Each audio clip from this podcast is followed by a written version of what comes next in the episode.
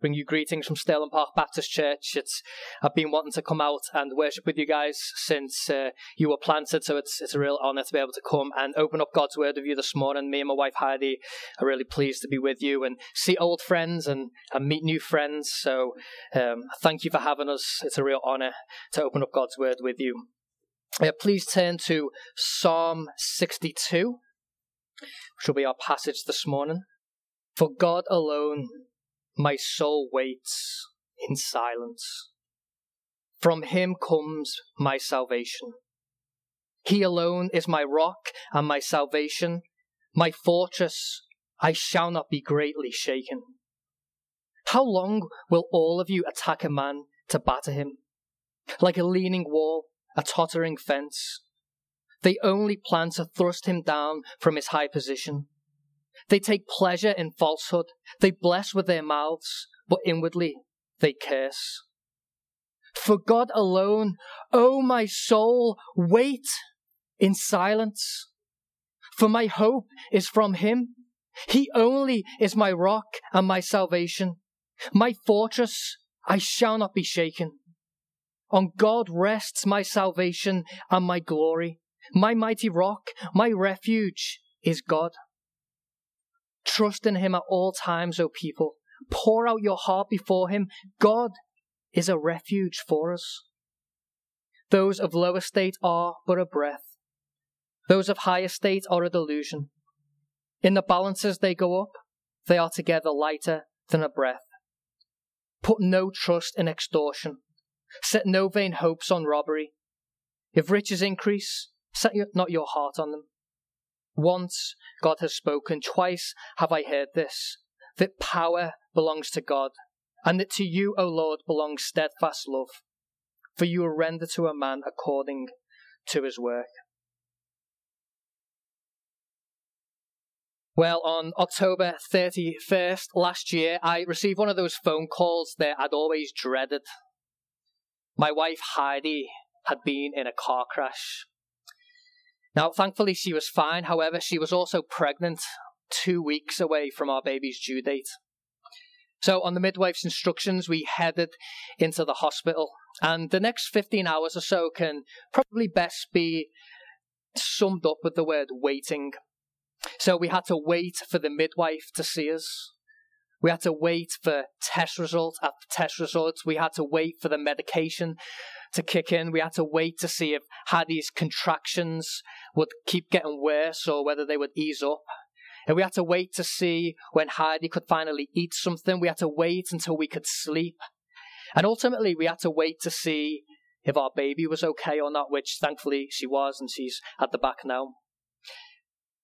But as we sat waiting in the hospital room, physically shaking, I, I grabbed hold of my Bible and by God's providential grace, I'd actually spent the previous week meditating on Psalm 62 in the mornings.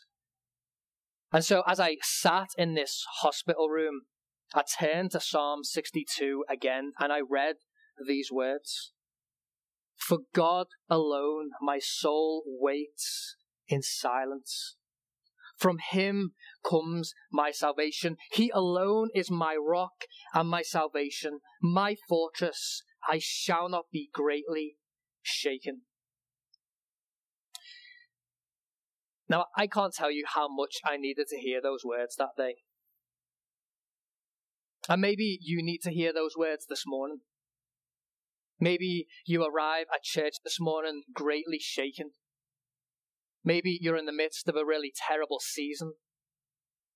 Maybe you've recently received some bad news and your whole world seems to have crumbled beneath you.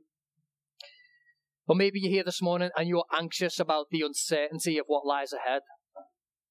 Well, Psalm 62 is a song written just for you. And the writer of this psalm, David, is someone that we would do well to listen to. So this morning, I'd like us to consider three things that David teaches us in Psalm 62. The first thing is this we can be shaken. We can be shaken. Now, one of the great things about the Bible is that it's realistic about life in a fallen world. So God knows that There are things in this world that have the power to shake us to our very core. And David was a man who knew what it was like to be shaken. So just look again at verses 3 and 4. David says, How long will all of you attack a man to batter him? Like a leaning wall, a tottering fence. They only plan to thrust him down from his high position. They take pleasure in falsehood. They bless with their mouths, but inwardly they curse. David was a man who had problems. In verse 3, we see that he was being attacked by many enemies. And then in verse 4, we see that they are wickedly trying to take him down by any means necessary. And so David cries out, How long? You see, he wasn't just having a bad day. This is days, weeks, maybe even months and years of hardship. And there doesn't seem to be any end in sight. And so, as a result, in verse 3, he describes himself as being like a leaning wall, a tottering fence. Uh, when I was growing up in England, we uh, we had a backyard that was surrounded by a wooden fence, and and because houses are often so close together in England, uh, we would sh- we shared our wooden fence with our neighbours. However, I didn't see it as a wooden fence. I saw it as a soccer goal. So every day after school, I would get home and I would just batter this wooden fence with shot after shot after shot. And, as time went by, the fence began looking a little shaky, to say the least. So uh, some panels of wood were cracked, some were completely snapped in half, and eventually the fence, uh, which was originally like this, was leaning at an angle and would sway in the wind. In the wind. And, and looking back, our neighbours must have been quite frustrated. But anyway, we, we ended up with this tottering fence that had been battered by wave after wave of attack, ready to collapse. And that's what David felt like in our passage.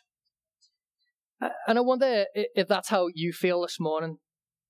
Like a tottering fence, battered by wave after wave of hardship. Financial pressure, demands at work, conflict in marriage, illness in the family, ongoing loneliness, another wave of depression, children acting up, tension in relationships, stress at school, the difficulties of being a new church plant. And those things stack up, don't they? They leave us feeling shaken, unstable. I wonder if you've ever tried to uh, build a tower using Duplo blocks. Do you call them Duplo blocks over here? You know, of, I mean, of course you've you've tried to build a tower using it. Everybody has, and it, it's really easy, isn't it? So you just stack them up one by one, and you can build a pretty impressive tower. Have you, have you ever tried to build one in the presence of a child? It's impossible because there seems to be something just built into a child that when they see you stacking Duplo blocks, they have to come over I mean, like nothing in the world matters to them anymore. Like they'll explode if they don't. And and, and when you stack du- Duplo blocks, well, the more you stack, the more unstable it becomes, and and well, it doesn't take much, does it? Just the slightest touch. And actually, life feels like that sometimes, doesn't it? Things keep stacking up and we feel like a tottering fence. And we feel like one more thing will be enough to send us crashing down. So, how does Psalm 62 speak to you if you feel like a tottering fence? Where can your soul go for stability, for rest, for refuge? Well, that brings us to our second point this morning God cannot be shaken. God cannot be shaken. So David begins Psalm 62 in verse 1 by telling us that his soul waits in silence for God. But what does that even mean? Like, what does it mean to wait in silence? Well, I think there are a few different places we could go, but Psalm 37 gives us a clue. So if you've got a Bible, you can turn back there, or you can just listen to me read it. But Psalm 37, verse 7, we read this Be still before the Lord and wait patiently for him. So, same idea. But then it says this Fret not yourself over the one who prospers in his way, over the man who carries out evil devices. So here we see that the opposite of waiting silently is to fret. It's to fill your soul with angst and worry. Now, how, how might that look? Well, do you tend to grumble or wallow in self pity when life takes a bad turn? Do you get angry with people, with circumstances, with God, when hardship strikes?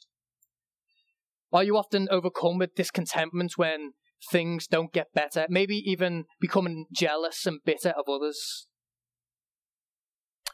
Or does the unrest of your soul lead to just this type of crippling anxiety where actually God is just not even in the picture anymore? He's long been forgotten about.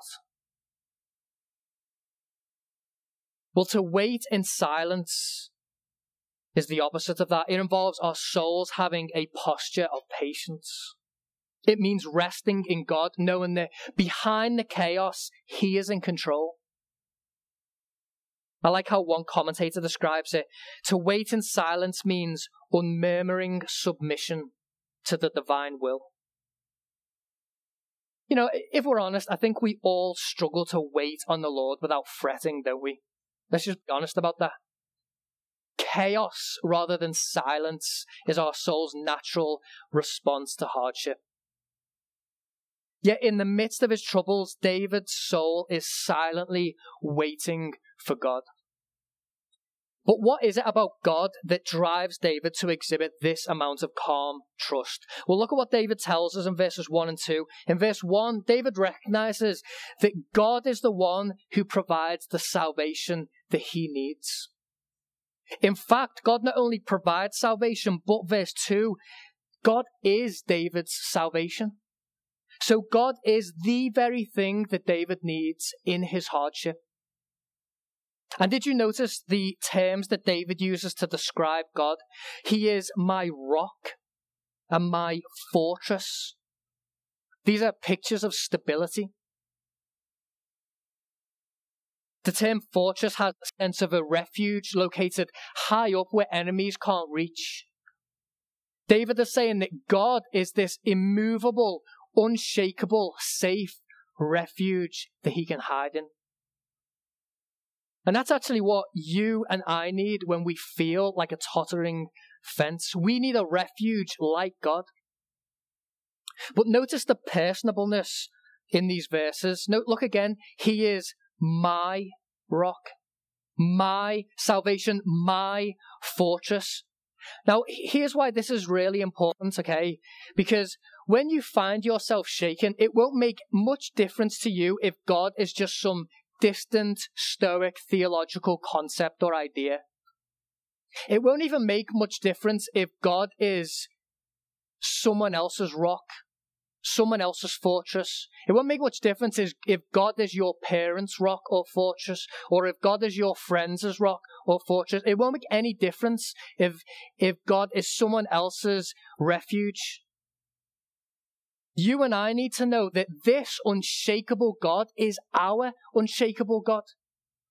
You need to be able to say in your heart, He is my rock, He is my fortress.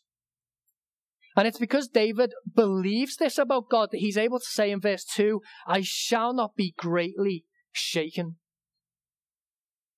You see, it's the truth about God, not his circumstances, that David seeks rest in. But is this the end of the story? Well, no, it's not. Because it's after that statement in verse 2 that David suddenly feels like a tottering fence in verse 3. What's happened? Well, I'll tell you what's happened. Real, real life happened. You know, we've all been there, haven't we? So we leave church feeling tanked up on the glorious truths of the gospel.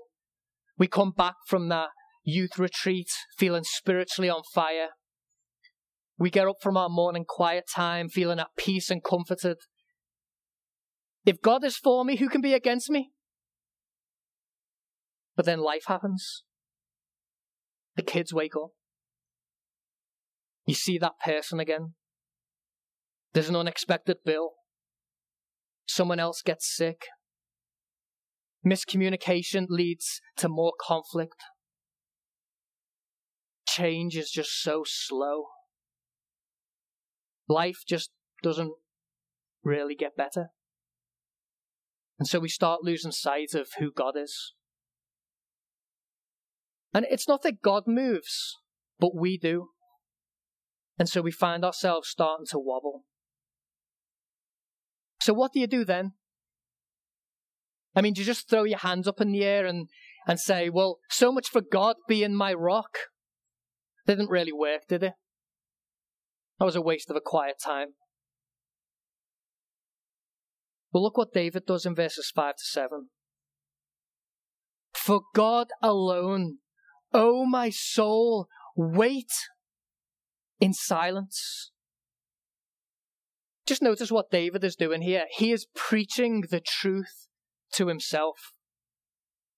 He's reminding himself of what he already knows to be true. He's commanding his own soul to wait in silence rather than fret and freak out. Actually, what David is doing here is he's singing Psalm 62 to himself. You see, the Psalms were given to us not simply to preach, but to sing. And here's why.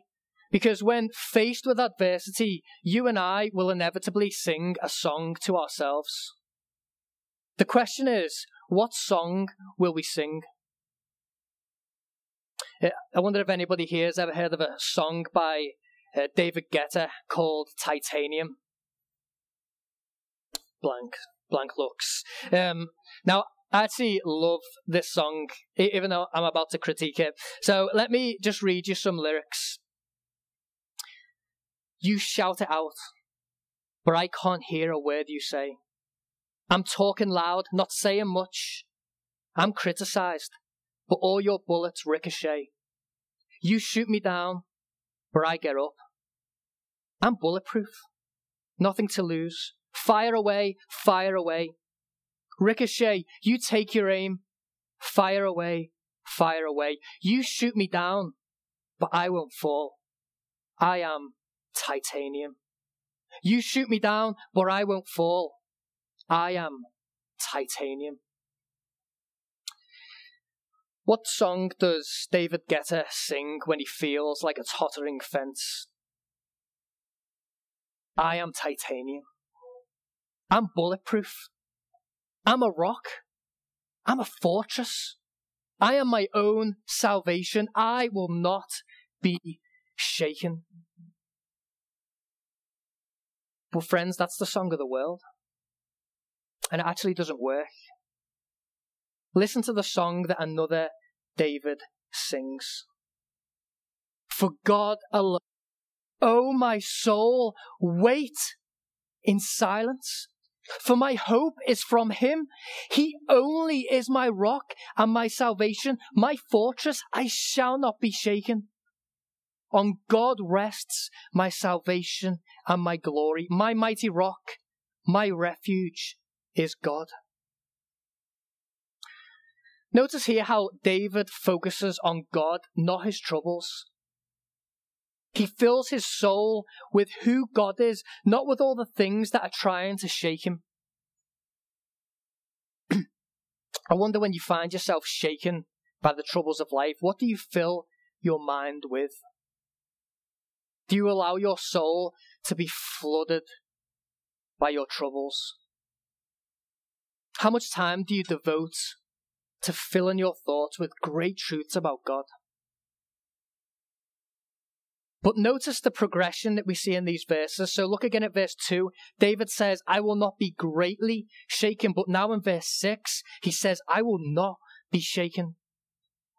I won't be moved at all. In other words, it's by singing Psalm 62 to ourselves that we grow increasingly immovable.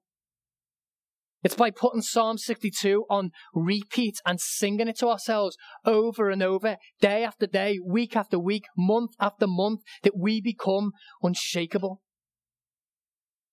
So when your marriage keeps falling apart, when your child keeps wandering from the faith, when your loneliness is driving you to despair when you're awaiting those results from the doctor, when you're tempted to find stability in anyone or anything else, brothers and sisters, sing to yourselves, preach to yourselves, wait, soul.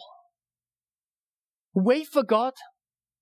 My hope is from Him. He only is my rock and my salvation and my rest and my fortress. Don't give up, soul. Don't seek rest in something else. Don't seek, don't seek stability in someone else. Oh, my soul, for God alone, wait in silence. I wonder when the last time was that you sang a song like that to yourself when you found yourself shaken. Before we move on, I think it's worth stating that Psalm 62 is not a quick fix. So Psalm 62 is not this magical song that if you just sing a few times this week, your wish for some stability will come true. But actually, Psalm 62 is given to us in the context of waiting on the Lord.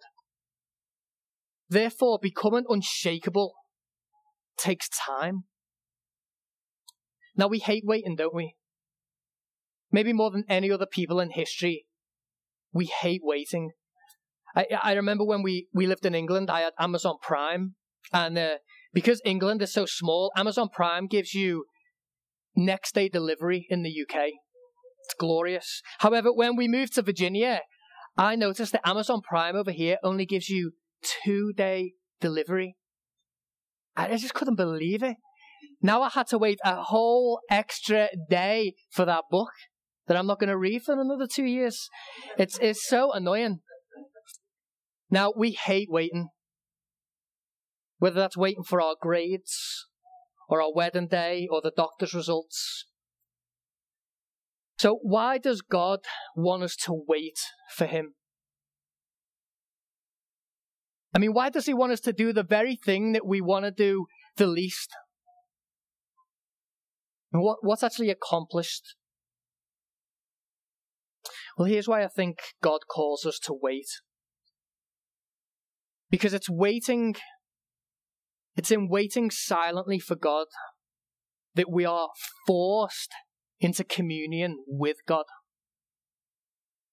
So it's in calling us to wait that God is inviting us to seek Him in the waiting, to wrestle with who He is, to force ourselves to meditate on His character, to stretch the muscles of our faith. You know, I'm sure many of you can testify that you've you've learned more about God in seasons of waiting than you ever did when life was easy. Because it's only when we have to cling onto God day after day after day that we truly learn that He really is our rock, that He really is our refuge. It's hard to learn that in a week. It's hard to learn that in a month or a year. But when we fail to wait on the Lord, we, we actually show that we're not interested in knowing God. We just want Him to fix stuff, to just get us out of trouble. But God wants him, wants us to know Him personally and to trust Him at all times. That's why in verse 8, David invites us to join him in singing Psalm 62 to trust God at all times, especially during those seasons of waiting. And here's how you know if you're trusting God. Look at verse 8 again. You are pouring out your heart before Him. That's when you know God is your refuge. When you feel like a tottering fence and you run to God and pour out your heart before Him day after day. So if you've stopped praying, then you've stopped singing Psalm 62. You've probably started singing Titanium. You think you can do it on your own without God. Or maybe you've started singing a bleaker song without any hope. Friends, pour out your heart to God during those seasons of waiting. And don't stop. So we've seen that we can be shaken. We've seen that God cannot be shaken. But Psalm 62 has something else to teach us. And it's this only God cannot be shaken. Only God cannot be shaken. Now, I hope you noticed this as we've been reading. I've purposely not given it any attention until now, but just notice how many times the word only or alone pops up. It's actually the same word in the Hebrew. Verse 1 For God alone my soul waits. Verse 2 He alone is my rock. Verse 5 For God alone, O my soul. Verse 6 He only is my rock. It actually comes up more, but we just don't translate it. Now, why does David keep repeating this word. Here's why David does not assume that he will live as though God is his only rock. So he was aware of his tendency to go to other things to find stability in shaky times. So it's not that David doubted that God was a rock or a fortress it was that he was prone to believe that there are other rocks, other things to cling to when he was shaken. So, in that sense, David was just like us. Maybe you have absolutely no problem with the first two points of this sermon. You know that you can be shaken by hardship. I mean, you know that all too well. And you know that God is a rock, a refuge during hard times. However, just practically speaking, you find yourself seeking rest in other refuges when life is hard.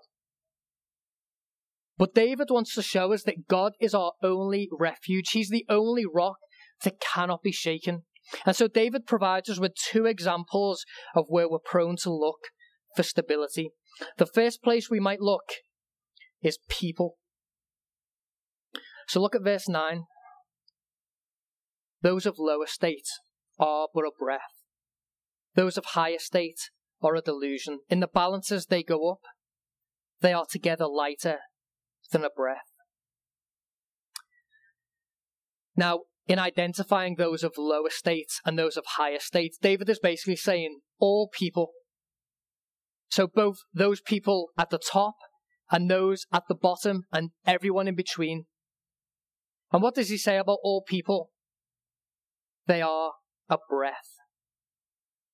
They might look like they can provide stability for you, but they're a delusion.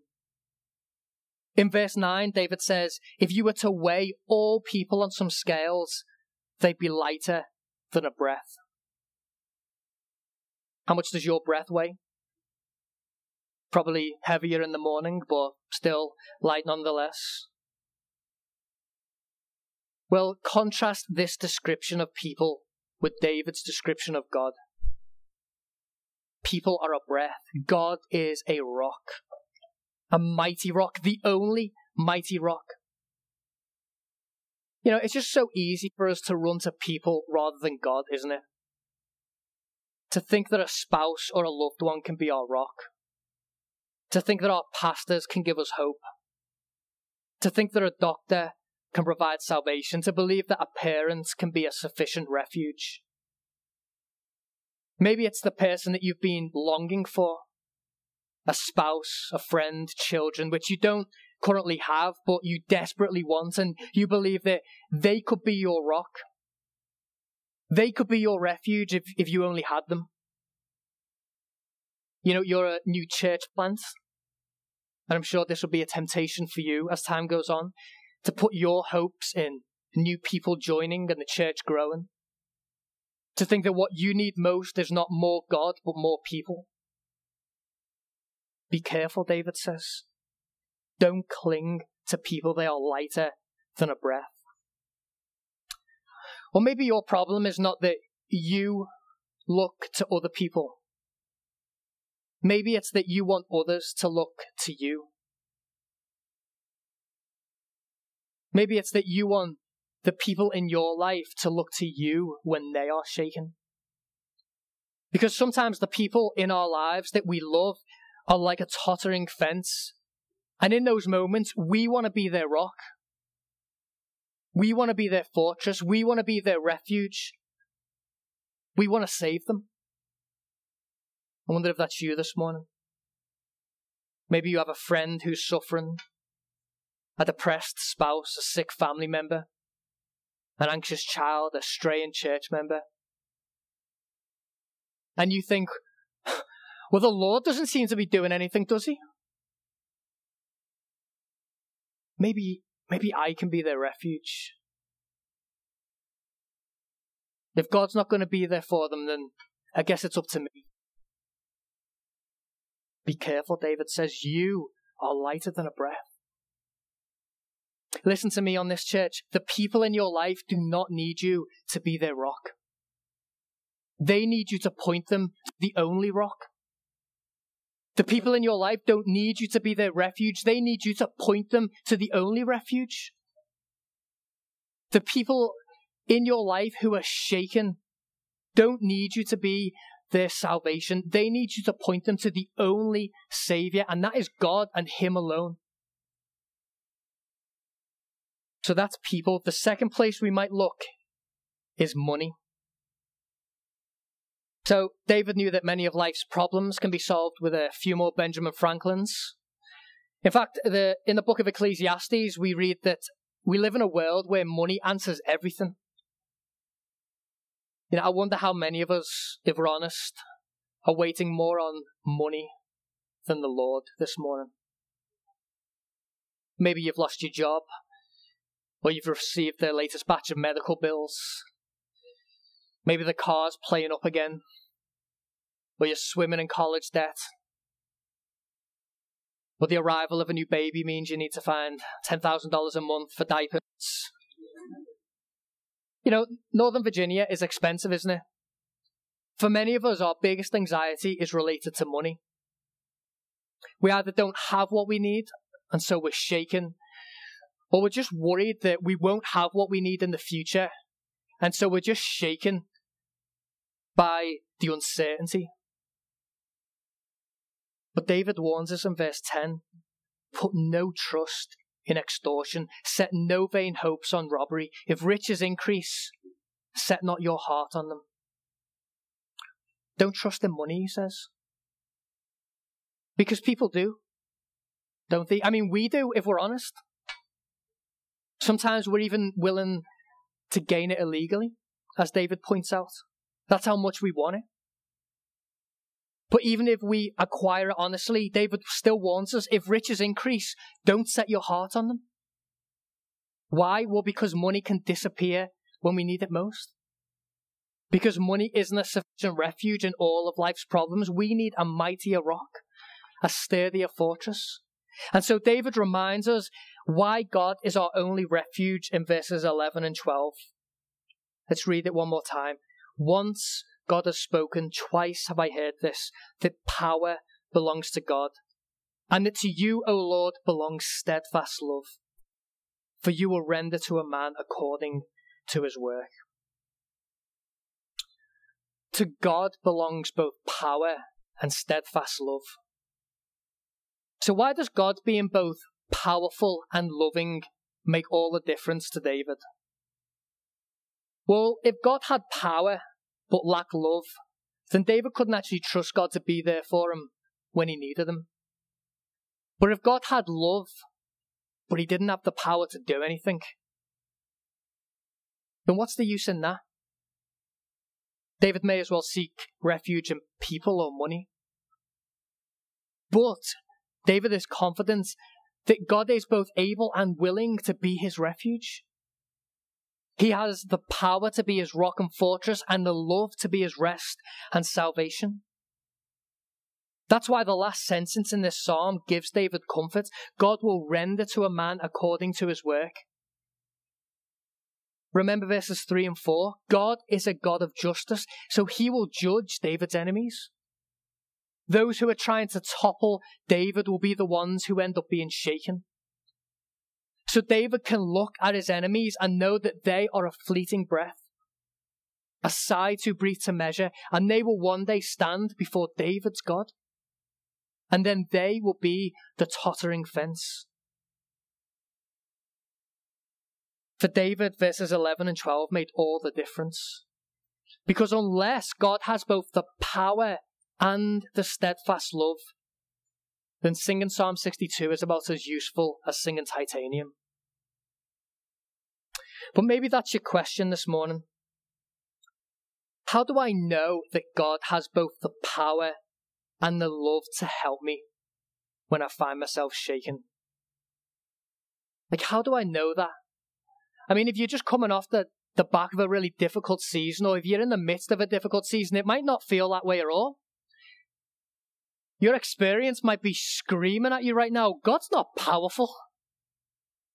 Or if he is, he certainly doesn't love you. If he did, why would he let this thing happen to you? Why hasn't he done anything? I mean, you've waited long enough, haven't you? So maybe you're here this morning and you're like, God, how do I know? How do I know you have the power? How do I know you have the love? Because we'll only sing Psalm 62, we'll only persevere in singing this thing if we're certain that God is both able and willing to help us. So, how do we know? Well, we know because David wasn't the only singer of Psalm 62. In fact, although David wrote this song, it was actually written to be sung by someone greater. You see, someone came after David who was also attacked by many enemies. Like David, his enemies sought to thrust him down from his high position. Every deceit was used, every slander was spread, every device was framed. Yet, unlike David, this person was not shaken by his enemies. Instead, his soul perfectly waited in silence for God. Even as they nailed him to a wooden cross, God alone was his rock, his refuge, his rest, his salvation. And God proved his faithfulness by raising him from the dead and seating him in glory. You see, the true singer of Psalm 62 is the true singer of all the Psalms, and that's Jesus Christ. Even so, Jesus was still shaken.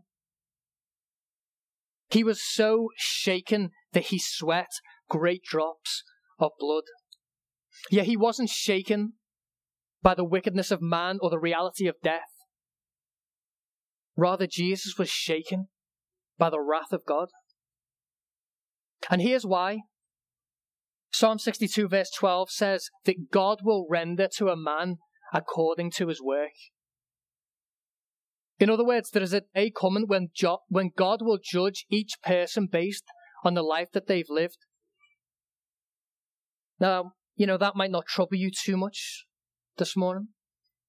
Maybe you've judged yourself to have lived a pretty decent life so far. You try to be a good citizen, a hard worker, a faithful friend, a kind person, a, an obedient child.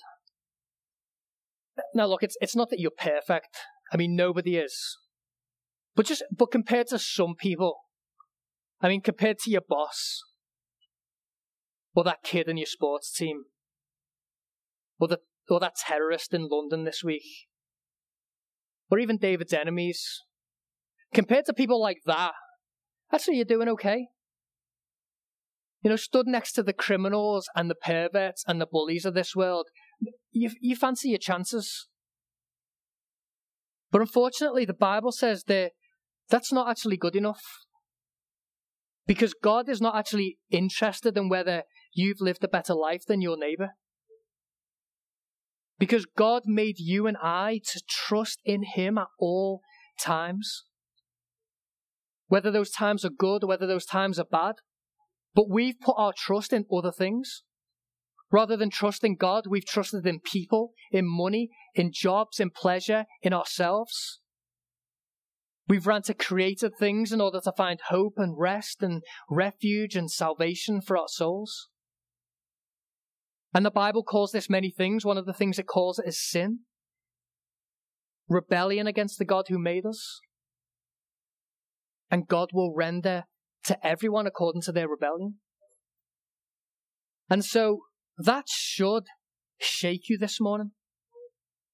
The reality of God's judgment should cause you to totter.